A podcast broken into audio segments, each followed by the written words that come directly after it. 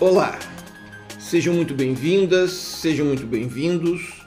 Eu sou o Egon Bockman Moreira e esta é a aula de amanhã. Neste episódio, nós conversaremos a respeito de um conceito que, a mim pelo menos, me parece razoavelmente simples, mas que vem sendo submetido, e o que é bom, a um razoável debate acadêmico Trata-se do conceito de arbitrabilidade objetiva para contratos administrativos.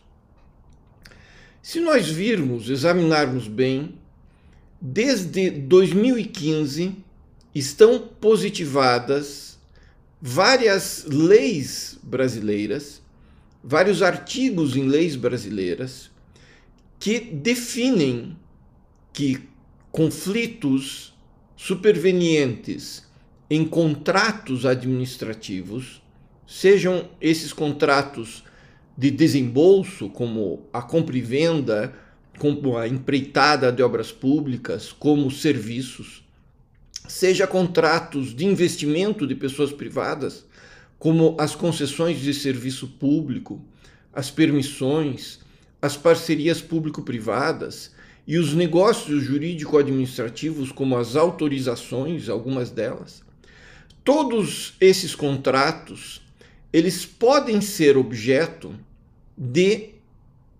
cláusula compromissória, a qual determine que os litígios, às vezes todos, às vezes alguns deles, sejam submetidos à solução via arbitragem. Isso é muito bom.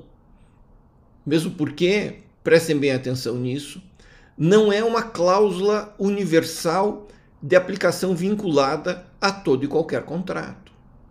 A arbitragem, ela é uma solução adequada, um método adequado de solução de conflitos de interesse, mas não de qualquer conflito de interesse. Sobretudo no caso de conflitos de interesse envolvendo a administração pública, ela há de ser reservada sim para conflitos mais complexos, conflitos os quais envolvam um valor patrimonial mais significativo e conflitos os quais envolvam a necessidade de uma especialização técnica diferenciada por parte dos julgadores.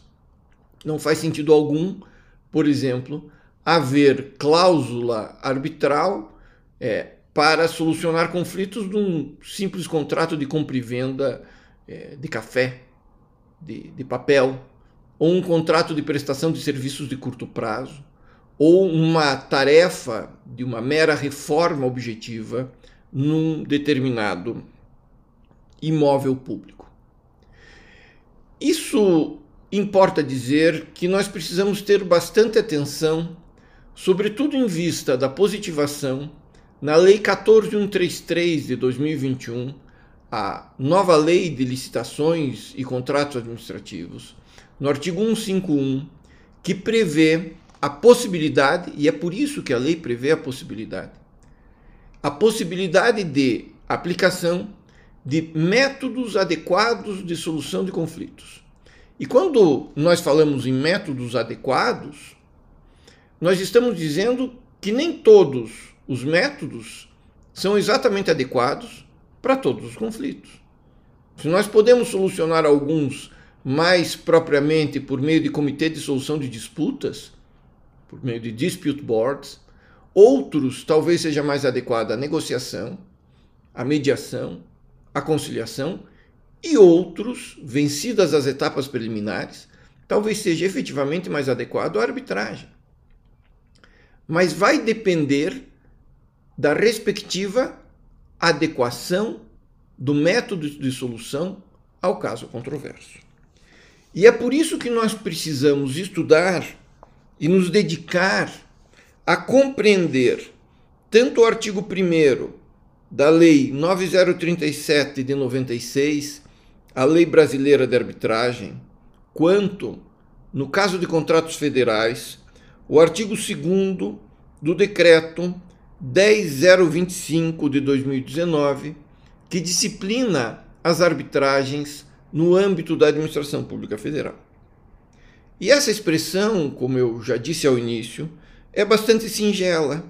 O artigo 2 ele especifica que as controvérsias, aspas, sobre direitos patrimoniais disponíveis, fecha aspas, são aquelas que podem ser submetidas à arbitragem. E aqui Fazeco reproduz o artigo 1 da Lei Brasileira de Arbitragem, a Lei 9037 de 96. Ou seja, é aqui o coração da arbitrabilidade do conflito, mais propriamente da sua arbitrabilidade objetiva. E eu vou me valer aqui da definição traçada pela minha professora Patrícia Batista. Diz ela que a arbitrabilidade do conflito, conflito de direito administrativo, conflito em contrato administrativo, significa a possibilidade, à luz da legislação nacional, de submissão de dado conflito à arbitragem. Ou seja, a permissão conferida pela ordem jurídica de que a controvérsia seja resolvida perante um juízo arbitral. Trata-se de um texto lançado num parecer da professora Patrícia Batista, publicado na Revista de Direito Administrativo da Fundação Getúlio Vargas, volume 275 de 2017. E vejam que interessante. No caso do direito administrativo, como bem sublinhado pela professora Patrícia, aqui nós temos uma possibilidade decorrente da legislação nacional de submissão de um determinado conflito à arbitragem. Possibilidade essa que será complementada e especificada pela cláusula que previr a arbitragem no respectivo contrato administrativo ou num futuro termo aditivo ao contrato, solução autorizada expressamente, vejam bem, pela Lei 14133 de 2021, a nova Lei de Licitações de Contratos. Porém, o que nós estamos tratando, o que nós estamos falando quando nós tratamos de direitos patrimoniais disponíveis? A questão é, é razoavelmente singela, muito embora, como eu já disse ao início, volta e meia se veja submetido a, a um debate acadêmico rico, mas que talvez complique situações que não necessitem ser complicadas. Vamos passar à primeira parte da expressão. O que o que são e como podem ser compreendidos os assim denominados direitos patrimoniais?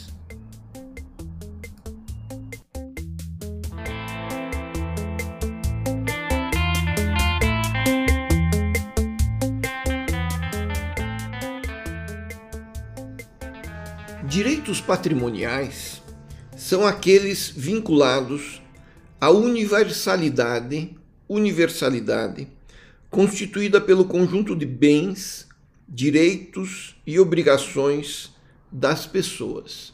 Essa universalidade tem o nome jurídico de patrimônio. E o patrimônio possui três características. A primeira dela é o seu valor econômico. A segunda delas é a denominação coletiva de um agregado de bens, direitos e obrigações. E a terceira, que dá identidade às duas primeiras, é a referência associativa desse agregado de bens, direitos com valor econômico, referência associativa a um sujeito na maioria das vezes, a um só sujeito.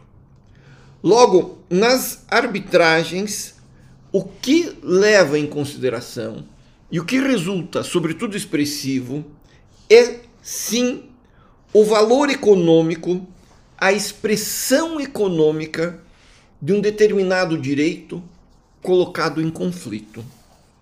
E aqui nós podemos nos referir ao clássico Biondi Biondi, Biondo Biondi, que escreveu o verbete Patrimônio no novíssimo digesto italiano. Esse autor clássico, ele diz que o primeiro elemento constitutivo do conceito de patrimônio é dado pelo valor econômico entendido como avaliável em dinheiro, avaliável em pecúnia. E isso nos importa sobremaneira. Vejam como, como é bom recorrer aos clássicos. Isso que porque as arbitragens frente à administração pública versarão a respeito de litígios que se distinguem dos outros porque sempre poderão ser, ao fim e ao cabo, expressados em moeda corrente, em pecúnia, em dinheiro, eis que integrados ou oriundos de contrato. Se porventura não contiver, se o conflito de interesses não contiver este primeiro elemento constitutivo do conceito de patrimônio, isto é, o seu valor econômico avaliável em dinheiro, não será arbitrável. Não se submeterá ao artigo 2 do decreto 10025, no caso federal, nem tampouco ao artigo 1 da Lei Brasileira de Arbitragem. Porém, não basta ser, não basta ser um direito patrimonial. Eis que a Lei 9037 de 96, a Lei Brasileira da Arbitragem, e o Decreto 10025 de 2019, no caso federal, exigem a respectiva disponibilidade. E esta é a marca das controvérsias patrimoniais submetidas à arbitragem aquelas a respeito das quais, e prestem bem atenção nisso, aquelas a respeito das quais não há impedimento legal quanto à sua utilização, organização, proveito ou transação. O patrimônio, aquele valor econômico agregado aos bens, a lei não impede sua utilização, a sua organização, o seu proveito ou a sua transação. Em sentido contrário, a indisponibilidade patrimonial é aquela situação exata em que há vedação legal a possibilidade de decisão quanto a dispor ou não sobre aquele patrimônio. Só quem pode fazer essa escolha quanto à disponibilidade é o legislador. Ele não outorga essa escolha à esfera subjetiva dos indivíduos, sejam eles integrantes ou não da administração pública. E assim, ele limita a liberdade das pessoas privadas e vincula as competências dos agentes públicos. O legislador, portanto, ele pede que haja atos de vontade que disponham a propósito desse bem que, nada obstante, possa ter uma avaliação econômica, possa ser expressado em pecúnia, o legislador não outorga, seja legitimidade, seja competência, no caso das pessoas privadas, no caso das pessoas públicas, respectivamente, a possibilidade de o indivíduo, o sujeito, a pessoa dispor desse patrimônio. E vejam bem, o que está em jogo não é a vontade real do administrador em praticar atos de disponibilidade patrimonial referidos no contrato administrativo. Ele pode até reputar individualmente no seu íntimo, no seu espírito, que não é o caso de realizar qualquer ato nesse sentido. Ou ele pode, quem sabe, imaginar que não dispõe de liberdade para tantos. Mas isso, ao fim e ao cabo, é irrelevante e impertinente. É irrelevante devido ao fato de que a disponibilidade ou não é um dado objetivo. Não é um dado subjetivo. Não decorre da minha avaliação íntima a respeito disso, mas decorre da escolha do legislador. E ele está presente em potência em todos os contratos administrativos. E ele é impertinente porque a lei de arbitragem e também o decreto federal, o 10025, não se referem à vontade da parte, uma vez assinada a cláusula compromissória, como requisito à instalação da arbitragem, mas sim à conjugação objetiva, conflito mais direito patrimonial disponível. Este a ser examinado privativamente pelo próprio tribunal arbitral, como reza a máxima da competência, competência, ou o princípio da competência, competência. O que merece atenção e o que gera o dever de cautela, porque não há uma solução one size fits all. Não há uma solução uniforme para todos os casos. Exceção feita a, a questões muito expressas, muito simples. Ah, cada caso em arbitragens, sobretudo as que envolvem contratos administrativos, cada caso revelará a riqueza da patrimonialidade e da disponibilidade daquele direito, competência ou dever, obrigação, prestação postos em jogo. Ora, todos os negócios administrativos, os contratos que nós podemos cogitar, concessões, subconcessões, autorizações, contratos de empreitada, de usual, são marcados pela disponibilidade dos direitos transacionados. Em outras palavras, se foram objeto do contrato, se foram descritos no regulamento, no edital de licitação, no contrato em si mesmo, na proposta vencedora. Nós estamos justamente diante da efetiva disposição pelas partes contratantes dos respectivos direitos e interesses. Nenhum desses contratos advém imediatamente da lei. Não existem contratos opeleges. Os contratos decorrem de manifestação de vontade das partes.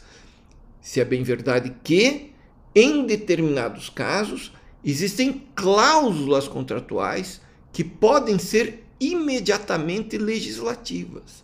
Quando a lei determina as cláusulas, e mesmo em alguns casos, o conteúdo da cláusula obrigatória.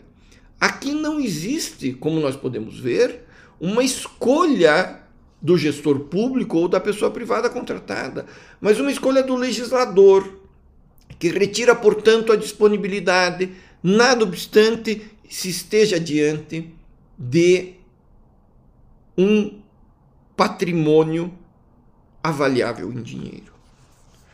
Por conseguinte, nós temos aqui, mais uma vez, o dever de análise pelo tribunal arbitral, com base na máxima da competência competência, de se aquele direito, aquela prestação, aquela obrigação, aquele bem, aquela responsabilidade civil, ela é ou não patrimonialmente expressiva e ela foi ou não objeto de livre, balizada pelas normas jurídicas, mas ainda assim livre disponibilidade pelas partes. O que nós podemos, portanto, simplificar a questão da disponibilidade quanto à fonte normativa da obrigação, a fonte normativa da prestação. Se a fonte normativa não passar pelo juízo discricionário da administração, pelo juízo de vontade para sua configuração da pessoa privada, ou seja, não for, não houver sido disposta pelas partes, ela advém de uma fonte normativa positivada pelo legislador, indisponível por conseguinte. O que nós podemos concluir, portanto, essa nossa aula de manhã? O tema da arbitragem é um tema que ficará em contratos administrativos, é um tema que ficará dia após dia mais importante nas nossas cogitações. Quer seja a sua inclusão em contratos, quer seja a sua não inclusão em contratos. E uma vez incluído, quer a definição caso a caso, tema a tema, em vista das peculiaridades daquele regulamento, daquele edital, daquela lei, daquele contrato, da minuta de contrato, da proposta, no caso concreto, para verificar, em primeiro lugar, esse é mais fácil, a, patrimonialidade, e em segundo lugar, esse é muito mais interessante, a disponibilidade daquele patrimônio. Muitíssimo obrigado pela atenção, fiquemos por aqui Fiquem muito bem e até a próxima aula de amanhã.